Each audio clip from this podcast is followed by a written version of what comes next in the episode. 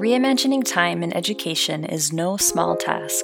For one thing, change doesn't come easy. For some reason in education, we get real pushback when we try to think differently. And these past couple years, educators have had to deal with brand new challenges. We're still in the midst of a pandemic. You know, we're just simply now in back in school during a pandemic. But it's also been a time to learn, to reassess what's most important, to see the good in students. The ability to be responsive, the ability to be resilient. And look ahead at new ways to use time to give them what they need. And so we adjust time based on student learning. As educational leaders, as we're creating that schedule, we, we really do. We're, we're trying to make everything work.